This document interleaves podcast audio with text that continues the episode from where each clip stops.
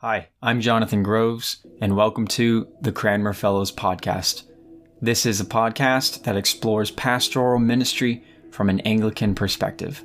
If you are a pastor, ministry leader, or an aspiring minister, I, along with my co host Matt Kennedy, pray that this podcast will help equip and encourage you in your ministry to Christ Church.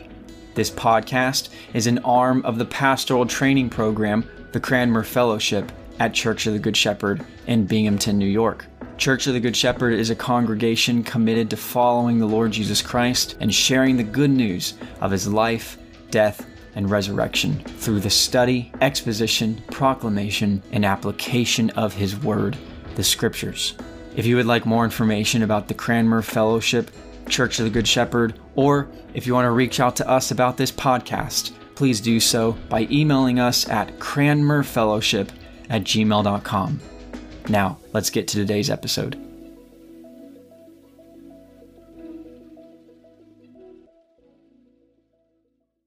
This week, we're moving on to the next one, which is um, justification. And I know we talk a lot about justification, so this this is probably not going to be a huge uh, surprise to you, but we can talk about some of the we can talk about some of the ways that the Bible uh, talks about justification. We can also look at some of the things that uh, those who don't believe that we're justified by faith alone say, and try to wrestle that out with with the Bible. Let's do start in uh, Romans chapter three which is, I think, one of the primary texts. We've looked at it many times, but one of the primary texts where you get this idea of justification by faith.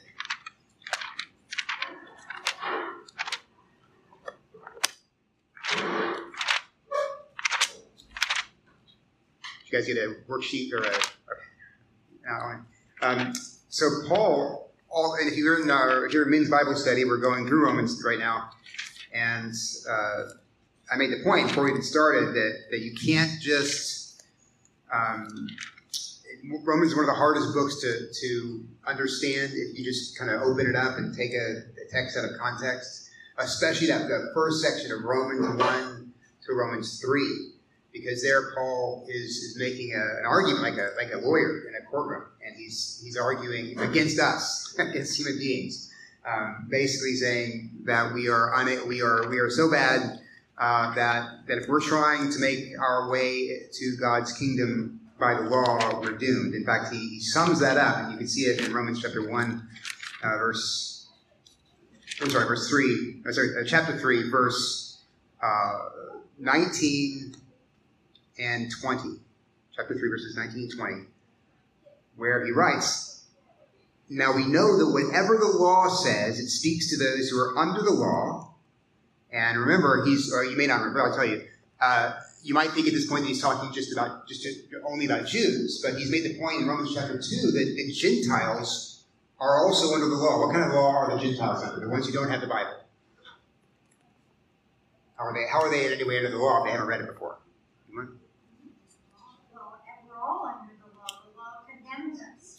Yeah, well, Paul had said earlier, he's trying to explain this to Jews who would say, well, the. Which is condemnation because we are not just. But how would the Gentiles know that? Uh, they notify the things God has revealed to them. It says in chapter 1. Chapter, chapter 2, yeah, right, chapter 2, it, it, Paul says, uh, the Gentiles who don't have the law have it written in their hearts. Either they don't have the Bible, they have the law written on their hearts, and their conscience bear, consciences bear witness to it. So, so this is all encompassing here in verse 19 we know that whatever the law says, it speaks to those who are under the law. That's both Jew and Gentile. Everyone's under the law in some way, shape, or form. And you know this if you know somebody who's not a believer. Uh, even your friend who's not a believer can sometimes feel guilty about something, can, can know that he or she has done something wrong, even if, that person wants to not admit it. Uh, that's the case. So, um, and why is why is it that um, the law speaks to those under the law so that every mouth may be stopped um, and that's, that's Paul has a, has a frequent, uh, uh, where he talks about boasting a lot. And he thinks it's one of the characteristics of the fallen nature is that we like to boast about ourselves. We like to uh, exalt ourselves. What? Self-justification. Self-justification, right? We do that all the time. Even as Christians, I think when Christians do that all the time. No, I wasn't wrong about that. Uh, here's why I did this. I have an expl- explanation that will excuse me um, from doing this. The reason I did this bad thing. We do that all the time. Um, but but the law serves if you're reading it right. If you're if you're letting it do its work, the law will shut your mouth. There'll be no more boasting, no more no more puffing up the chest, no more fluffing the chest. Um, every mouth will be stopped, and the whole world will be held accountable uh, to God. And now, verse 20 is the kicker. For no, by works of the law, no human being will be justified in his sight, since through the law comes knowledge of sin. Okay, let's talk about that word justice, or justification, justified. There's only one word. Uh, we have words. We have words that are uh, um, uh, that we sometimes use to translate one word in Greek that are different. So we have justified or just. Uh, we have righteous. Um, is another word we might use. The um, all of this is one word in Greek with, uh, but it's in different forms. It, it's usually called dikeo form. Dikeo, dikeo uh, verbs with the prefix. That's how you know DIK. That's why. That's how you know we're talking about righteousness, criminal justice. Um, in Paul, it's almost always used as a law court term, as a forensic term. And um, the forensics, you know, forensic is law court. Um, and uh, he has in mind um, a Jewish court in which the judge, in this case God, um, is passing a verdict on somebody. Um, and the uh, and uh, we would say if someone's not guilty of something, we say they're not guilty, right? We say they're acquitted. Um, but in the Jewish system, you might say this person is just. This person is is it's a positive declaration. Um, so it, justification is the process by which God declares a person just. Now, just think about a law court for a minute. Um, if, if, and I will go to our day. If you are accused of a crime, um, and it's found that you actually didn't commit the crime, and the, and the, um, and the judge says, okay, uh, you are uh, not guilty, um, does that mean that you as a person, like your inner self, that you're no, he's, he's talking about your status before the law. That's what he's talking about. Same thing in the Jewish system. When the judge said you're righteous, he's not talking about your inner self or your uh, your uh, inner being. He's talking about your status. Um, same thing here.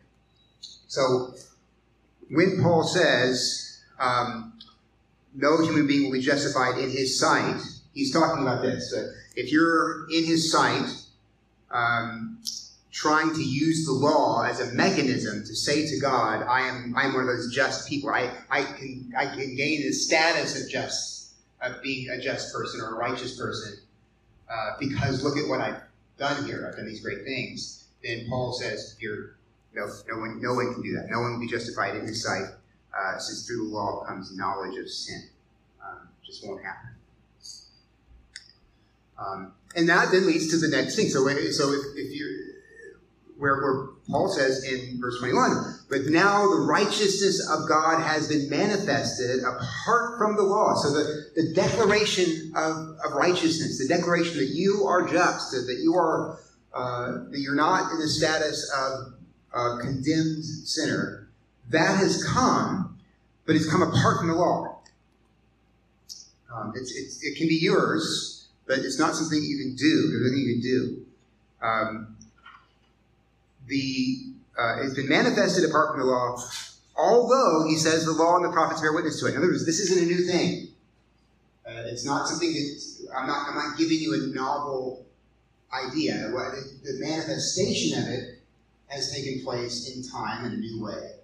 But the concept, the idea that I'm working with, the, the principle, is not something that has is just just breaking upon uh, your minds without any kind of pretext in in the scriptures. There's a there's definitely a thread of you're being justified in this way that runs throughout uh, throughout the old covenant. Um, the righteousness of God through faith in Jesus Christ for all who believe. Now, if you know anything about current debates about justification, you know that uh. Wright, who's an Anglican, um, and some others uh, talk a lot about this idea of justified, uh, I'm sorry, um, the righteousness of God, um, what it is and what it's not. Um, and you'll also know that they many times have problems with this, the righteousness of God through faith, and they'll want to say the righteousness of God uh, by the faithfulness of Jesus. And I want to say, if you're, you're thinking about those debates, in, in this case, it really doesn't matter. Mean, it could be translated that, that way, but it really doesn't matter um, because at the end of the verse, you come to the same thing. Let's say we translated it the way some, some would like to. The righteousness of God through faith in Jesus, I'm uh, sorry, the righteousness of God through the faithfulness of Jesus Christ for who? For all who believe. So if you trust in Jesus, um, then the righteousness of Christ is for you. Um, or if you translate the traditional way as it is here, the righteousness of God through faith in Jesus Christ. Or you, you, you trust in Jesus Christ and uh, his righteousness for you who believe. Um, this law court imagery is really important because it helps us understand what, what we're talking about here. We're talking about a doctrine of a doctrine that, that has to do imputation. Um, the, the reason you are you are declared righteous is not because of you, it's because of Jesus. And you take hold of Jesus' righteousness by faith. You trust in him, and then his righteousness is counted by the judge, God, as it is yours. Again, N.T. Wright does make fun of this a little bit. He talks about uh, righteousness is like a gas floating from God to you and thinks it's funny. But that's not really what's happening. What's happening here, according to Paul, is you're united with Jesus. You, that's what faith does. It makes you one with Him. You're, you, you're not. It's not like uh, it's not like you're a different person than Him if you believe in Him. You are Him, and He's you. And so, because you're His, all that's His is yours, and all that's yours is His. It's a, it's a union thing. So, really, it's God's declaration of Jesus' righteousness that then counts for you because you're in Christ. That's the idea. Questions here, thoughts? Any? All right, so I, um, um, so now let's just go back um, to our. We didn't look at. We didn't even read the article yet. Let me go and read it. Um, article number 11, uh, we are accounted righteous before God only for the merit of our Lord and Savior Jesus Christ by faith and not for our own works or deservings. Wherefore, that we are justified by faith only is a most wholesome doctrine and very full of comfort as more largely is expressed in the homily of justification. Now, people will say that um, the doctrine that we're working with here, uh, sola fide, or faith alone,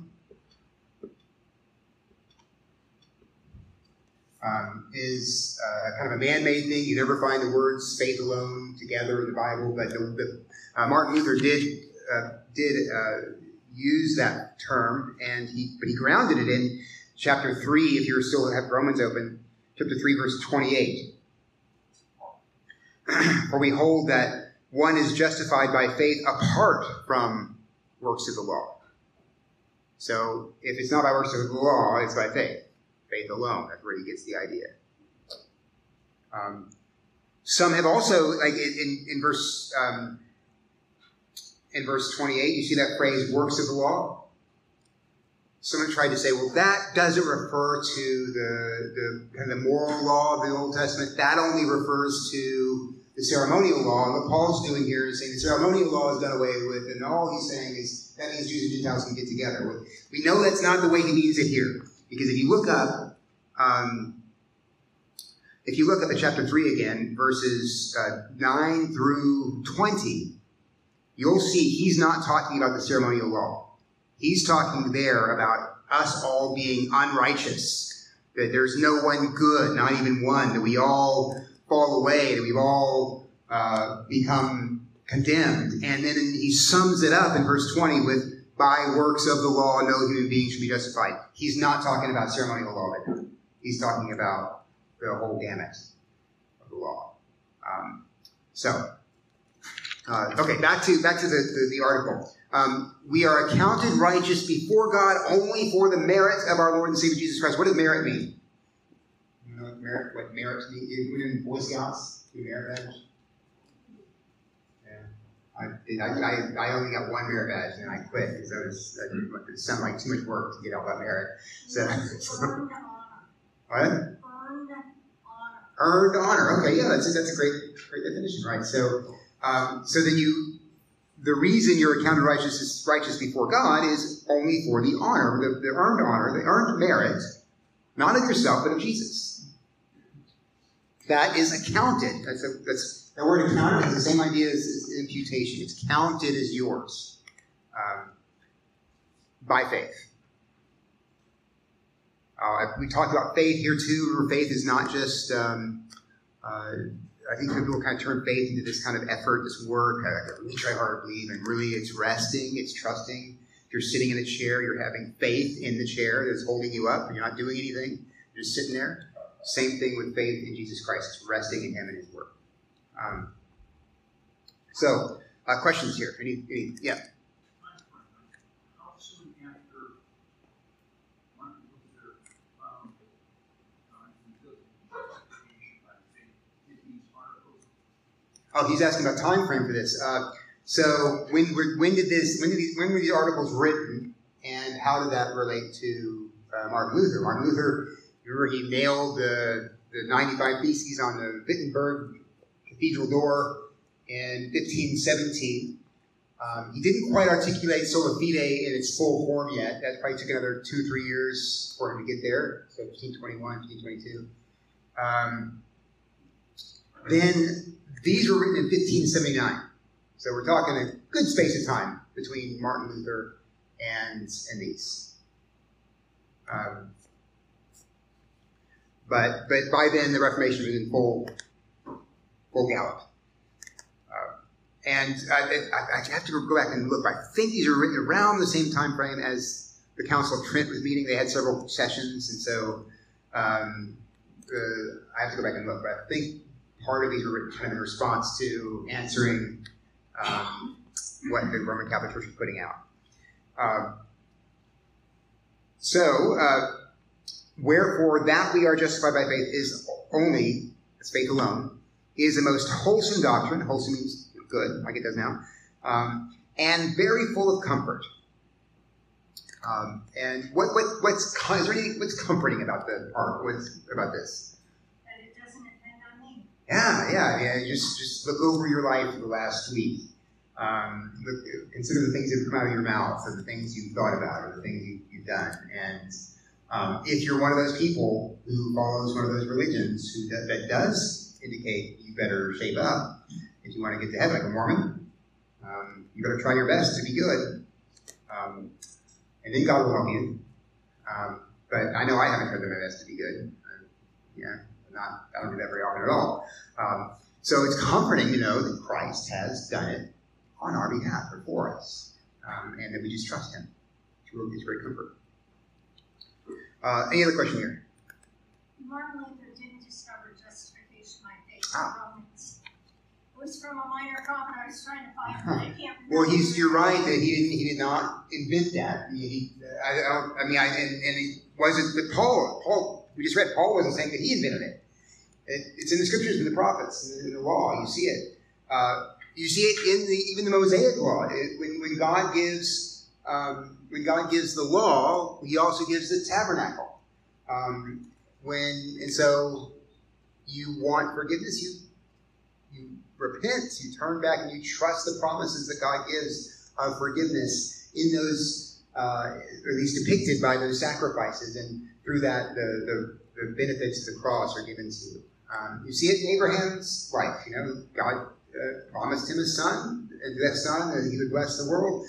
Abraham believed in Jesus and was credited, or I'm sorry, in the son that, God promised, which is Christ, and he was credited with righteousness, not a righteousness of his own, but a righteousness that was by faith. And that's that's the argument that Paul's going to make. If you want to more more about the Old Testament stuff, Paul's going to work through that in, in uh, Romans chapter four. So I suggest going home and reading about that if you're if you're interested. So yeah, it's not a new thing. Um, any other questions?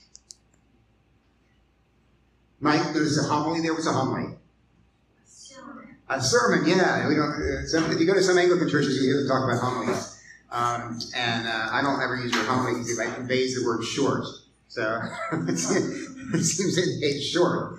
Um, and we don't have homilies here. So uh, except when an assistant preaches, sometimes we get homilies in. But um, but uh, but no, uh, homily is uh, is um, is another word for sermon.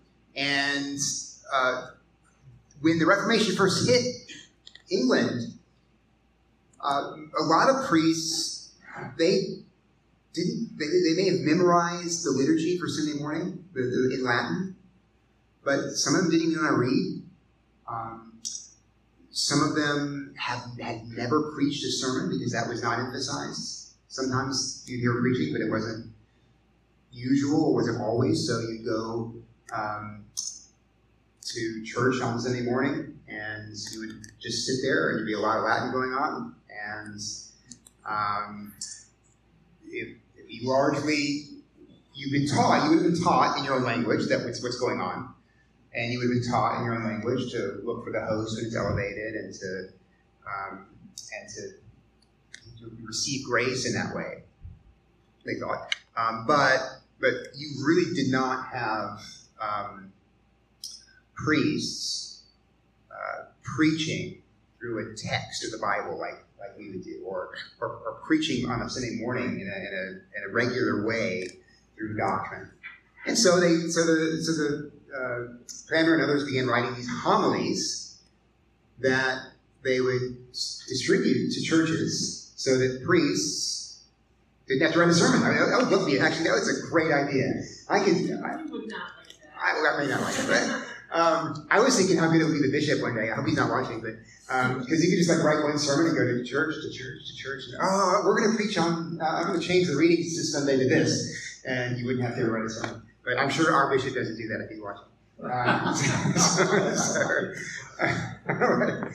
um, so yeah, the the the homilies were for those priests who didn't know how to write a sermon, didn't hadn't themselves maybe been very well, versed in doctrine, especially Reformation doctrine, because we basically knew. So they had these, these, these sermons they could rotate through and read um, to their congregations. And I think, I forget how many there are. Uh, Jerry, you know how many homilies there are? That's putting you on the spot. But, uh, um, there were enough, I think, to get you through the year. So you could just preach through the, one year of them and then do the, and go around to the next. And you, it would be great. Yeah. The problem wasn't that they couldn't preach sermons. The problem was most of them didn't even know the gospel. That's why when John Bunyan uh, preached the truth, the Anglicans were persecuted. Huh. Yeah. There Yeah. were many, many How- others were persecuted Right. by the Anglicans. by the Anglican. I know, I know, I know. So you had the the priests who I think you're right. A lot of them didn't know the gospel, and so that was the major purpose for these homilies is to be able to preach, use them to preach the gospel. Um, but they also didn't know how to write sermons. So, so there's both and, right? So you not not either or. Uh, and yes, um, there, there did come a time when uh, we evil Anglicans persecuted um, the Puritans and the heretics who, who won't baptize babies, and uh, we, we forced them out of England, and they came here. We followed them though, um, and they came to America ultimately, and that's why you have a lot of um, you have a lot of uh, Anabaptists or actually Baptists in in uh, in America, and why you have a lot of uh, white with Puritan streak in the early parts of our of our history, and we still have a kind of Puritan uh, relationship with the moral law, I think, in some ways, in many of our churches. Yes. I was stunned when I went to England to find born again people, to find uh, priests uh, who were preaching the gospel and evangelizing. Because George Verwer of Operation Mobilization always prayed about the wickedness of England. I guess no more than the wickedness of America. Right, right. There, there are some definitely wicked people in England, but there are wicked people in, America, in America too. And and I think that uh, I think that the gospel was even when we were chasing out the Puritans, it was still you could still find the gospel in Anglican churches in those days. Uh, but they, I, I, agree that that was probably not a very nice thing to do. Uh, yes.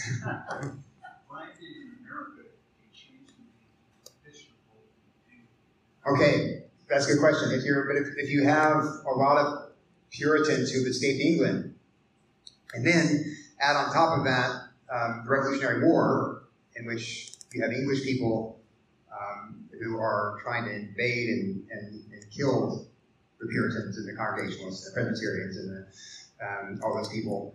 Um, after the war, then you probably want to change your name, right? Because Anglican is associated with with England. And the, the, before the war, it was just the Church of England. It wasn't Anglican necessarily. It was just the Church of England, but that word is be associated with England.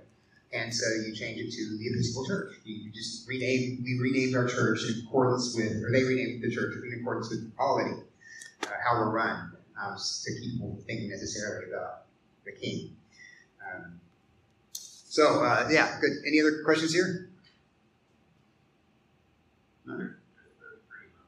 Oh, okay, 33. So uh, if, if, you if I hit the 33rd Sunday, then you go right back to the first homily on justification, I think it is, and you just do the whole thing again. Um, I think there was a second book added, the second book of homilies book added later where you got some more, but um, how would you like that? Just same sermon over and over and over and over and over. Imagine going to, going to church for your whole life, which they did, and hearing the same sermons over and over yeah, and over. Pastor, we read the same things every Sunday over and over and over. I know, isn't it great? this is we yeah. So um, if you had the same sermons, if I, if I preach the same thirty-three sermons over and over again, you would know all the sermons pretty well. And the problem with that is I'm not, you know, I'm not God, so you probably get a lot of error mixed in with mixed in with the thing. Um, but the great thing about the liturgy is that it contains uh, doctrine that we draw from Scripture. And in fact, much of the liturgy, much of the liturgy is like praying God's word back to Himself, back to Him. And as you do that, you you are it's like a it's almost like memorizing the Bible, um, and and you internalize doctrine rather than just um, memorize it. So you can have if you go to Presbyterian church, for example, you have to memorize certain catechisms. I mean, not that that's bad um, but our liturgy is designed to do much the same thing, but without the classroom feel. You're actually worshiping God using what He reveals about Himself in your worship. So I think it's great to repeat over and over again what we do. Uh, yes? I, I, was just laughing. The presumption is you remember your sermon. yeah, I know. Yeah, that's true. That's true. I, I, realize that you don't remember my sermons when every once in a while, uh, when, a, when, a, holiday will come up and I'm stressed, I'll pull out an old sermon and I'll preach it. And people who've been in church for a long time go, oh, wow, that was, I'd never seen that before. I said it two years ago, ago. so, um, so, oh well. Um, it's probably good that you don't have good memories because I would have to do a lot more work. Um, are there, are there, uh, any other questions about the justification, of the doctrine of this? Yeah. Justification by faith in the merit of Christ. One thing that is verbose that first telling us to read these prayers every day, this time, or seasons of, of the year that these prayers are.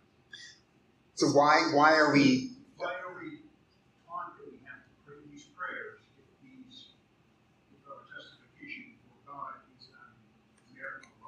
Oh, okay. So I that's interesting. Are you seeing a prayer as like giving? Are you are you by the prayer trying to get your earn are going to just? Huh?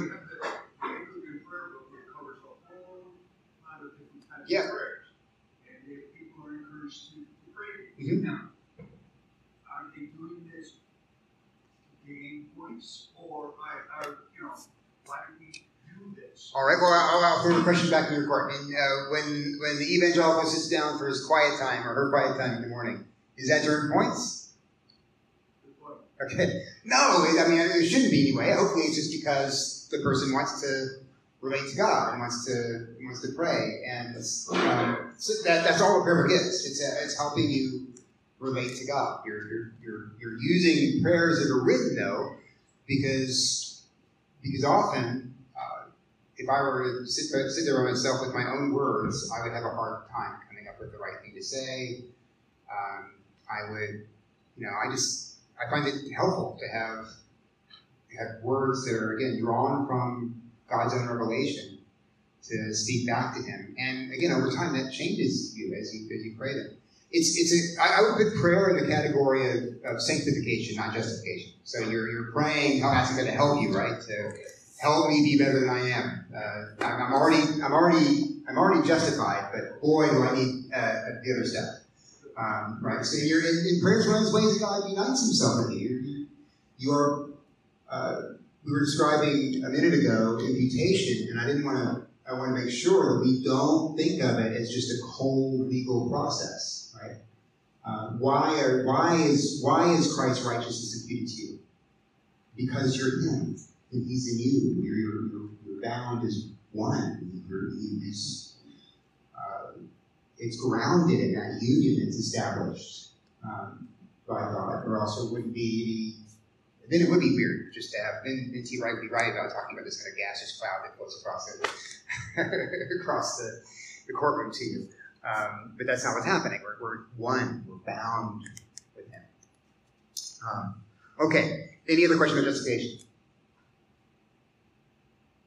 All right. Let's go on to um, the, the, next one, which I don't, I don't know why I have justification printed twice. The next one's uh, 12. Um, of good works. So that, that kind of brings it, that kind of goes back to your question, Gary. What about why do we pray? Why do we do anything here? What about good works? Um, albeit that good works, which are the fruits of faith and follow after justification, cannot put away our sins and endure the severity of God's judgment. Yet they are pleasing and acceptable to God in Christ and do spring out of out necessarily, it's an important thing here, of a true and lively faith, insomuch by them a, a lively faith may be evident, may be as evidently known as a tree discerned by the fruit. Um, so you go. That's one of Jesus' very, very common um, uh, illusions: fruit in a tree.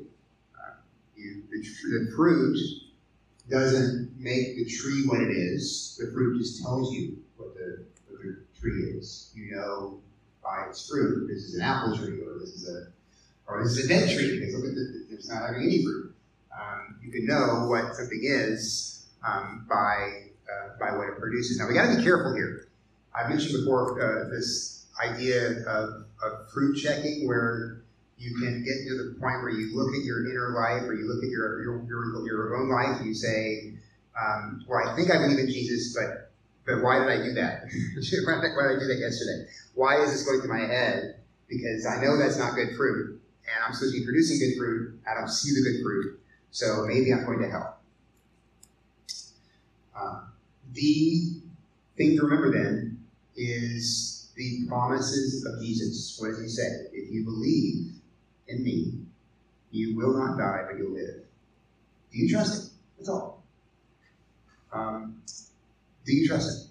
And if, you, if the answer to that question is yes, then don't I'm, not, I'm not saying don't worry about that. Yeah, worry about it. Confess it. Ask the devil. But but don't don't look at that as, as a sign of your damnation by any means. Um, often, I think that we have a hard time noticing what God's doing in us. It's so slow, and it's so painstaking, and, and it's, it fits and starts. Remember, I did that uh, um, American stock market illustration. maybe you don't remember that, but I'll do it anyway. Um, even if you don't. See, we kind of we like to think of sanctification like this. I start really like a bad person, and I go up in this into ever you know, glory glory, um, increasingly good. So I look at myself yesterday, and I wasn't nearly as good as I am today because there's an upward line. But really, um, it's like this. So, right?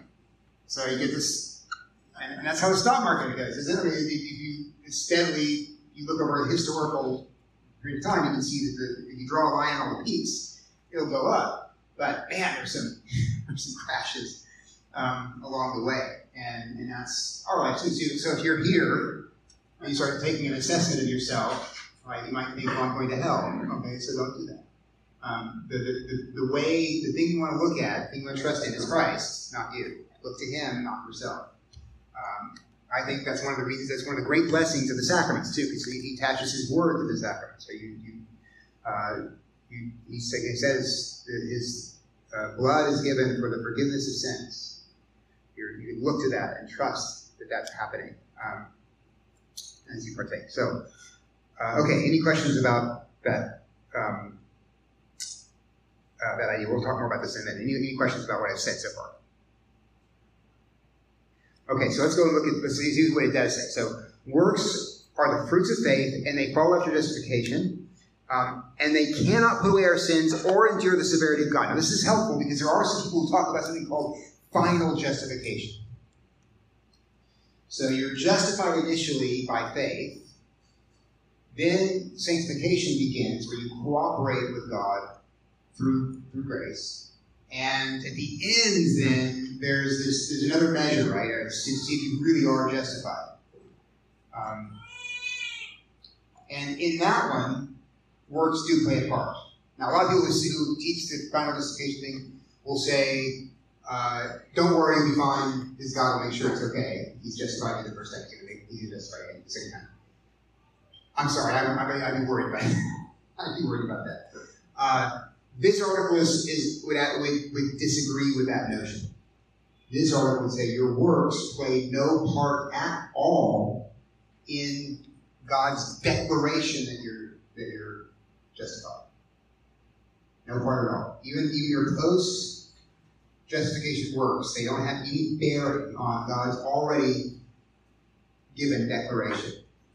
And in fact, what the declaration is is really just a, a declaration now uh, the declaration of the end that's been uh, been proleptically, thousand dollar word, proleptically declared now. So you can rest in the end verdict because you have the now verdict, which is which is really the end verdict put back in time. Um, Just use it? so it's, it's the last and final verdict that you are just pronounced to you now is what is what happens when you prove it. This is given you beforehand, so you know. Um, and it rests entirely on the merit of Christ. Entirely on the merit of Christ. Um, yet, even though our works can't do anything to justify us, they are pleasing and acceptable to God in Christ, and do spring out of a out of out of necessarily out necessarily of a true life place. So you're gonna have good works. You, this this chart is gonna go up um, as a matter of necessity. And we, if we think about union with Christ, we can see why that is too, right? Because now is not just you churning out products. He's in you. He's with you. He's he's living his life through you. So of course, and you can't help but do uh, do some things different, think some ways differently, uh, act in some ways differently. It's gonna happen uh, necessarily. Um, and he's pleased with those things. Like before, what, how does Isaiah describe uh, your righteous works before faith? Filthy rags, right? Uh, does, does that make you feel bad? I try to calculate good work. um, well, it is apart from Christ, because remember, everything apart from Christ is for the self ultimately. Um, but from Christ, you're no longer filthy rags. In fact, you might have a lot of best, you, do, I do too you might have a lot of messed up motives and intentions behind the good things you do. Um, but what happens to that? They're, cleansed. There's all that remains, all that God sees is the good of the good, the good things that you've done. Um, shorn and the pins of its evil. Um, now, in some sense, uh, there are passages that, show, that say that while our justification doesn't depend on works, it's not grounded in works, um, our justification is in accordance with works. In other words, there's a uh, he will God will be able to discern, discern even though he, he won't need to, but he could he could identify who were his by the works they perform. And there will be kind of a, a judgment for us that will give us rewards on the basis of those uh, of those of those works. Um, the reason God will be able to say, "That's mine," that, that sheep over is mine, that's not my goat, um, is because remember, the goats don't do any good works at all. Everything they do is filthy rags. The sheep have some, not a whole bunch, but you have some. So the good inherit eternal life, and the wicked don't. So when you see passages talk about the righteous inheriting eternal life, you can think of it two ways. One, uh, of course, Christ's righteousness. That's the basis of it. That's the grounding of it. But also, the only people who are there who actually have done good works because Christ is living in them and producing those good works and cleansing out the bad motives and tangled weaves, the webs that are woven around the uh, good works that we do. They're all cleansed. Okay? Um, so that's, that's kind of motivation, isn't it? I mean, if I, um, I don't have to sit there and, oh, I shouldn't do that because my motives are wrong here. I shouldn't go and help that person because I feel uh, like I'm trying to do it for a reward or I'm doing it for the wrong reason. No, just help. God will take care of that. Do, do the good thing. Do the good thing. Uh, we were saying before, another illustration I used. Um, if you're if you're seeing if you know how to swim and no one else knows how to swim, and you pass by a lake and you see a guy drowning, right? And you say, "Well, I want to save that guy, but if I do, I'll get a lot of credit for it." I mean, I don't, uh, God, Jesus has not to do with good works in front of men, so um, to be seen by them. So I, I just won't go help that guy because I don't want to. I don't want to puff up my pride. No, go. go. You might be uh, celebrated as a hero, and might be articles in the paper written about you, um, and you might get a big head. Um, but still, you should save the guy who's drowning because because that's what God would do. Um, okay, questions about this? Anything I've said so far? Yeah.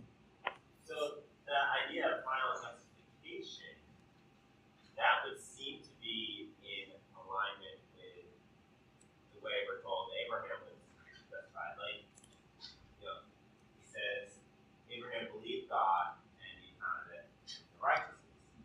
But then when Abraham sacrificed his son, that was, you know, a, a word in evidence of that faith. And then it says that What's it?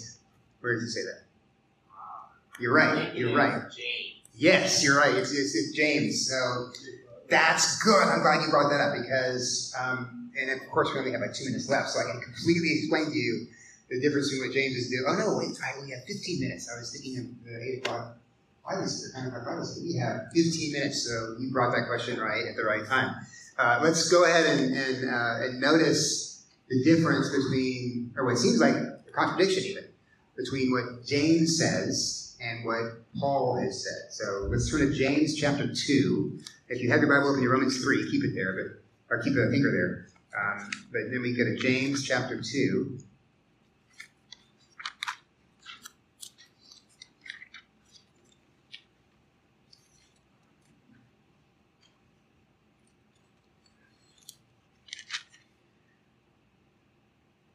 All right, so let's, let's pick up there in verse 14. I'll read that whole section, and well, I think we'll hit the part you're talking about. Um, what good is it, my brothers, if someone says he has faith, but that does not have works? Can that faith save him? If a brother or a sister is poorly clothed and lacking in daily food, and one of you says, Go in peace, be warmed and filled, without giving them the things needed for the body, what good is that? So also, faith by itself, if it does not have works, is dead. But someone will say, You have faith, and I have works. Show me your faith apart from your works, and I will show you my faith by my works. You believe that God is one? You do well. Even the demons believe and shudder. You want to be shown, you foolish person, that faith apart from works is useless? Was not Abraham our father justified by works? Where you go. You got it. Uh, when he offered up his son, Isaac, on the altar. You see that faith was active along with his works, and faith was completed by his works. And the scripture was fulfilled. It says, Abraham believed God, and it was counted to him as righteousness. And he was called a friend of, of God. You see that a person is justified by works and not by faith alone. Um, and in the same way was not also Rahab, the prostitute, justified by works when she received the messengers and sent them out by another way. For as the body apart from the spirit is dead, so also faith apart from works is dead. Okay, so we have two two words here that we really want to think about and want to think about how James might be using them. First one is faith. See, talked about in Paul and Paul used it. The second is justify. Justification. Now remember, I said Paul always uses that word, or not always, but most of the time uses that word in a, in forensic way, a law court way. He's talking about how God will declare you to be, to be righteous. That's not the only way you can use it, though. Um, you can use it in the sense of vindicated or vindication. Um, so, uh, when Jesus is talking about speech, for example, he uses it that way. Um, and remember, Jesus, John, Jesus and James had a, were tight. They were you know, brothers, uh, half brothers. Uh, Jesus talks about how um, by what you say will condemn you and what you say will justify you. Um, he's talking about the evil lies in the heart, the, or, the, or the good lies in the heart, um, and he's saying the words, and by there, by there, he will, will vindicate you if they're if they're good. Like if, if, it's almost a fruit and the, tree and the fruit analogy there. When you, when you when the good words that come out of your mouth vindicate your status. They don't make you good. They vindicate that there's something going on there that's good. Right? That's that's what Jesus' point is. I forget which text it is. But he uses justification there, and he uses it in this vindication way. That shows that really uh, uh, you have had a changed heart. You have had a changed mind. You really are a different person because you're bearing, bearing that fruit. So I'm going to suggest this is the way that, that, that uh, James is using to justify in, in James chapter 2. Secondly, I think the way he's using faith isn't the way that Paul uses faith. Um, and we can, you, see the same thing in our language, right? Sometimes people say, uh, in fact, I have an old Roman Catholic guy who comes to his Bible study. He says, All I have to do is, is believe that Jesus rose from the dead and I go to heaven. That's a free ticket to heaven. And he's like 70, he's like 80 something. And he's, he's raised Roman Catholic. He doesn't get it. So he, he, he really thinks what we're saying is that you just buy into the notion. You kind of agree that, that Jesus is Lord and that he rose from the dead, and he forgives sins. And just by that kind of cognitive knowledge, then you got a, to sin. You go to the fire, pass the fire of God's judgment, and you're safe because you, you have this head belief. Um, that's not what Paul means, is it? What way I'm interested in to go what Paul means. He means you, you, you rest, you trust in Jesus with your whole self. Um, that you like you're sitting, like I mentioned a minute ago, like you're sitting in your chair right now, and you're trusting that chair. You're, you're not, you're not holding it up. You're not trying to. You're resting in it. That's what Paul means. Um, and, and faith in its fullest means you have an you have a knowledge of the truth. You, you agree that the truth is true, but then you also rest and trust in the truth. So that's that's that, that the reason we can one reason we can say that uh, James is using that understanding of faith I'm sorry, not Paul's faith, but the, the first one, the kind of cognitive idea, uh, is because of the illustrations he used. Think of the think of the illustration of, uh, of the demons. Um, so the demons have the right idea. They know God is is right. They, they understand who he, that, that he exists. Um, I think we can probably go even further with that. I think that the demons know that the Bible is true. I, we can the demons know and believe that Jesus died, rose from the dead, died for sinners, lived a perfect life. All the stuff that we say that the Bible says about Jesus, I think that the demons believe that. Um, but do they have faith? No, they don't have faith. They don't, they don't trust in Yahweh or God like like uh, like one would do to be justified. So because they're not, they don't have that, they don't have any union with God, and they don't have any, because they don't have a union with God, their their little dark demonic hearts are shriveled, um, and they're not going to get any better. So you see that. Um, go up to the first illustration. The, the, uh, well, good is my brothers if someone has says he has faith but does not have works. What if he says, "Yeah, I believe," but you don't? There's nothing flowing out of it. Your brother or sister is poorly clothed and lacking in daily food, and when he says to them, "Hey, go in peace, be warm, be filled," without giving the things needed for the body, what good is that? So the illustration is not, "Hey, you to be justified, you can give to the poor." The illustration is, what does it? What does that guy really mean when he says, "Be clothed, be fed"? Uh, he, this is his words, right? He's not. He doesn't really care. He's, if he cared, would, he would do something. You would get up and give the guy some bread and feed the guy. You're just saying, "Hey, be warm, brother." Um, those are those are just those are just words. Um, so you have another example here of, of yeah, I, maybe, maybe the guy really wishes, hey, guy, yeah, it'd be really nice if that guy had some clothes, but there's not a real a real uh, desire to, to, to do um, to help, right? So um, those are those two examples show that I think that, that James does have in mind. Uh, you can't read my writing anyway, so I know I need it. Um, those two examples show that James has in mind a, a uh, just a head faith there that does not justify. And that's why he can say um, faith by itself, if it does not have works, is dead. That's how you can tell. Uh, goes back to the fruit checking thing, so use your cautions there, but that's how you can tell is when when they say, I, I believe in God, which says, I believe in Jesus, whether or not that's true or not. Um, because is that spoken, is that word just there or not?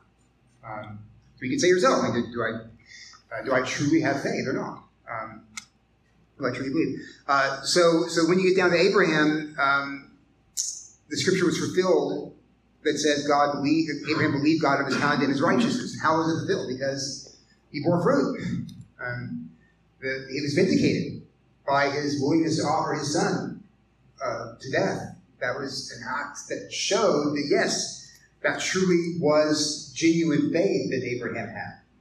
Um, so, in that context, when James then says, well, one is not justified by faith alone, we know that he's not talking about the kind of faith that Paul is talking about, and we know that he's not talking about the kind of justification um, that Paul is talking about. There's same words, different meaning.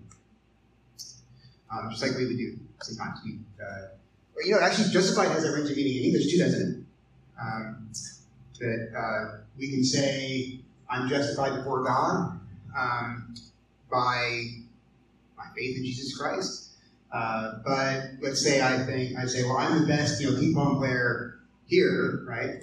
Um, and then I have all the kids line up and I play ping pong, and if I win, then I'm vindicated. I'm justified. My claim is justified. Uh, it shows it's shown to be true.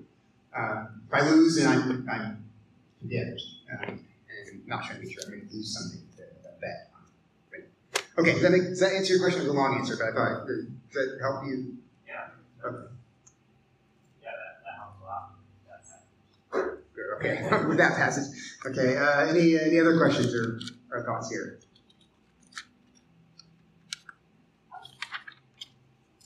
Okay.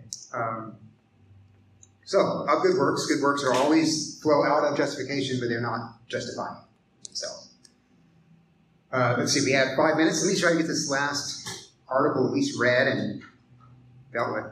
This we've already kind of mentioned this question of works. What about the works before you're justified? Well, here, here we have that spelled out. Works done before the grace of Christ and the inspiration of His Spirit are not pleasant to God, for as much as they spring not of faith in Jesus Christ, neither do they make men meet to receive grace, or, as the school authors say, deserve grace of congruity. Yea, rather, for that they are not done as God hath willed and commanded them to be done, we doubt not whether they have the nature of sin. Okay, so this probably does need some background here. So, who are these school authors? Yeah, they're writing textbooks and mean, where, who, who do you think the school authors were? Anyone know? Yeah, the scholastics. Uh, uh, these were you know, high, late Middle Ages uh, theologians who I think, and I think the reformers would say, by, by the time the Middle Ages reached its point where it was about to bleed over to the Reformation, um, had in many ways just lost sight of grace. Um, not they read the writings, you'll find them talking about grace all the time and the necessity of grace. Don't get me wrong, but but their understanding of grace was attenuated. I would I would, I would suggest by that time. So one of the questions, yeah. What would be some, some names of um, what? Thomas Aquinas. Thomas Aquinas. Now, I would say he's much better than the later Middle Ages guys. So, Duns Scotus. You remember Scotus? Uh, um, hum? Peter Lombard. Uh, Abelard, yeah. So Aquinas was probably the, the, the guy who, who started it all off uh, in the 12th century. Um, but then by the time it gets to the 1500s, you got it's been that that that fruit is not absent. Um, it's just it's, just different um, than I think even Aquinas would have admitted uh, uh, wanted. So the, the question that, they, a lot of them are dealing with is what can a person do apart from grace, if anything? Um, and there were some who taught um, that that while you can't ever gain regeneration or justification by yourself, you have to has to be by grace. No one, no one denied that. Before grace comes, though, you might prepare for it. Someone like might uh, maybe by uh, good works, in some ways, shape his soul or his heart toward to make it fit more with with the with the reception of grace. Joey, you can help me if you think I'm. If I, you're, you're smiling, right? Am I missing some huge thing? Okay, okay. Uh, so I know you you've read a lot more on this than I have on, on Luce. I think I, I think you have in this, this era. Think, but um, but anyway, so the the being able to mold yourself in some way to receive the grace that comes is something that some late medieval scholastics said that you um, that you could do. And if that's the case, then there were works before justification that were in some way meritorious. Not meritorious of justification or salvation, none of that, but they're meritorious of receiving the grace that would lead to uh, justification. Um, so in that sense, they had, and they, I, I, I gotta be careful I don't want to be too, uh, I don't want to be too, I don't want to say too much, um, would have put bad, wrong image in your head, but um, in that way, they were very close to what the semi-Pelagian position. See how yellow? So you can read that as easy as you can read the, the blue anyway. So uh, semi-Pelagianism. We talked about Pelagianism, I think, last week. And semi-Pelagianism is, is, is the idea that yes, you need grace, and like Pelagius, Pelagius says you didn't need grace at all. You need grace, but you can also have little pre-steps toward God before grace comes along. And so by the late Middle Ages, you kind of got back to that place.